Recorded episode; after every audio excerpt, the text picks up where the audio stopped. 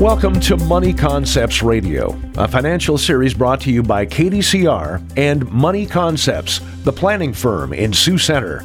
The following is not to be construed as tax or legal advice. Welcome back for part six of our series on making your charitable giving go further. I'm Tom DeYoung, financial planner with Money Concepts, the planning firm in Sioux Center. And last time we discussed giving arrangements at death and beneficiary designations as one possibility. What about other gifts at death or deferred gifts?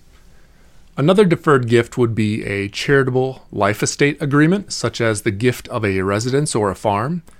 You retain the right to live on the property for your lifetime, but at death, the charity immediately becomes legal owner.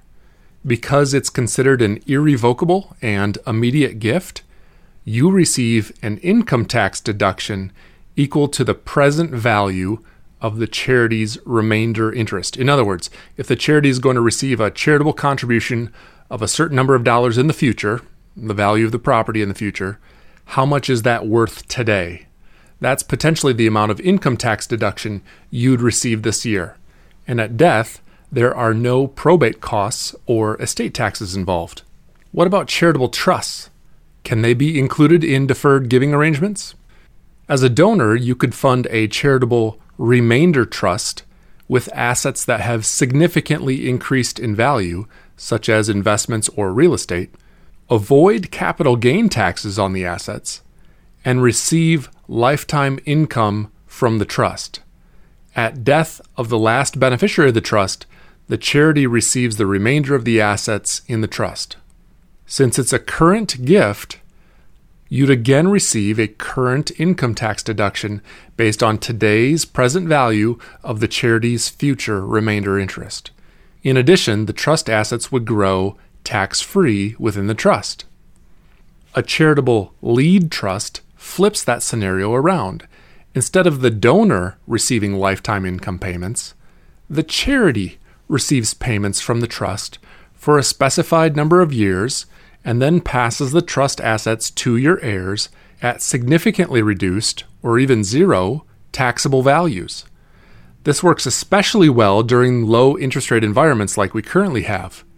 However, there is no current income tax deduction. Instead, the trust earns charitable deductions annually as the income payments are made to the charity.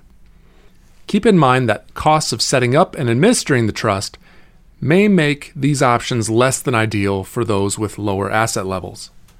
So, what about a lower cost alternative? A charitable gift annuity provides you with a lifetime income stream in exchange for cash or investments. You also receive a current income tax deduction based on the amount calculated to be left for charity after your death.